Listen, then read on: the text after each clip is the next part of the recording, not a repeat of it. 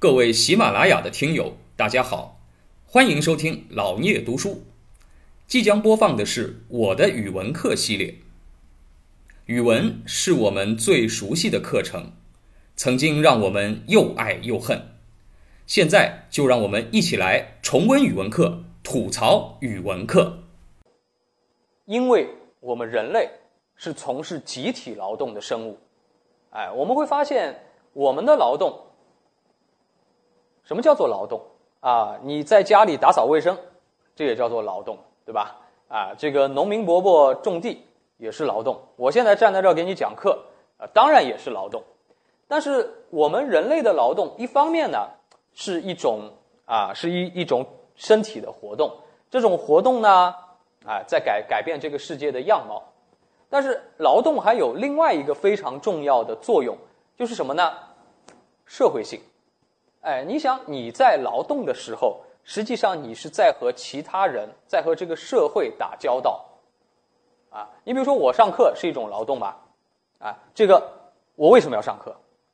是因为有各位同学被我上课是吧？哎，那如果没有一个人要听我的课，那我这个劳动本身就没有任何意义，啊，没有它的社会性意义，就没有它存在的价值，啊，那你比如说这个呃，农民种地，农民种地不光是自己吃啊。哎，他有的时候还要什么？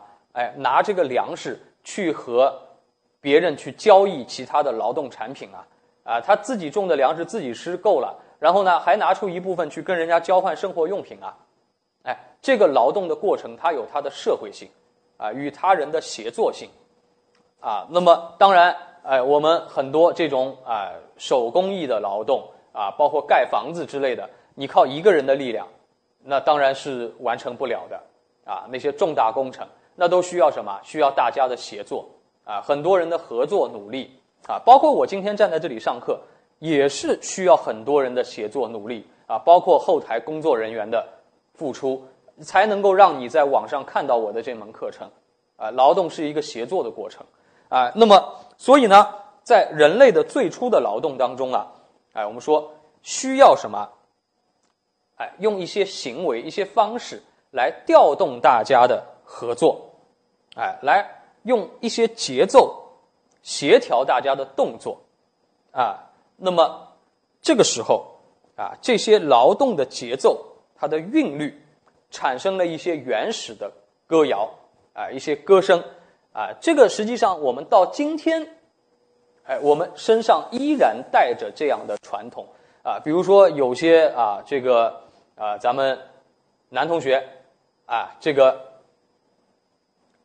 啊，这个喜欢体育运动啊，打篮球啊，踢足球。哎，你说这个体育运动的时候啊，你看这个边上助威的那些观众，啦啦队，哎，喜欢什么？啊，用整齐的节奏喊口号，为什么呢？哎，这个会增强这个运动员啊啊，这个参与者的哎这种协作性啊，你想。呃，有的时候，如果你在足球比赛，你在踢球，那边上那些观众呢，都是不懂的，啊，都外行，他也看不懂比赛。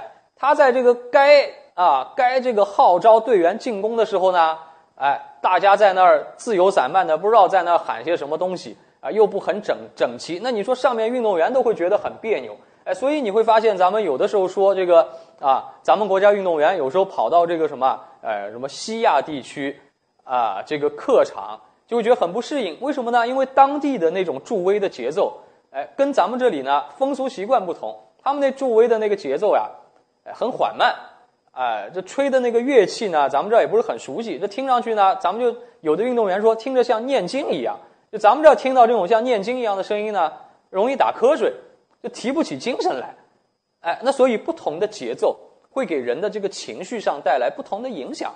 啊，那咱们比如说，哎，如果家里有什么重活对吧？几个人搬家，哎，扛一个家具，啊，这个下楼，哎，有的时候也需要有人在边上喊什么？喊这个一二一二一二，哎，大家步调一致，一起搬，哎，不然就容易什么？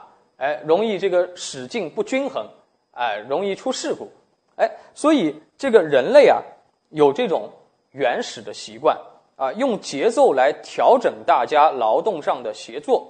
那么，这个叫做劳动号子，对吧？哎，那么当然了，这个劳动的呼号本身啊，它还称不上诗歌，哎，它只是一个诗歌的雏形。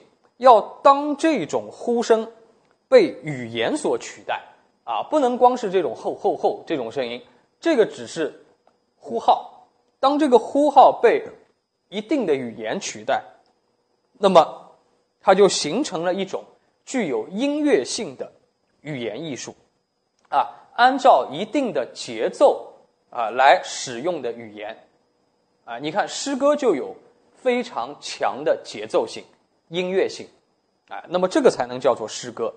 那么这就是原始诗歌的起源，它起源于劳动，哎，是在劳动过程当中，哎，人用节奏韵律来调整啊这个劳动当中的呃人与人之间的协作，啊，它的这个作用在这里。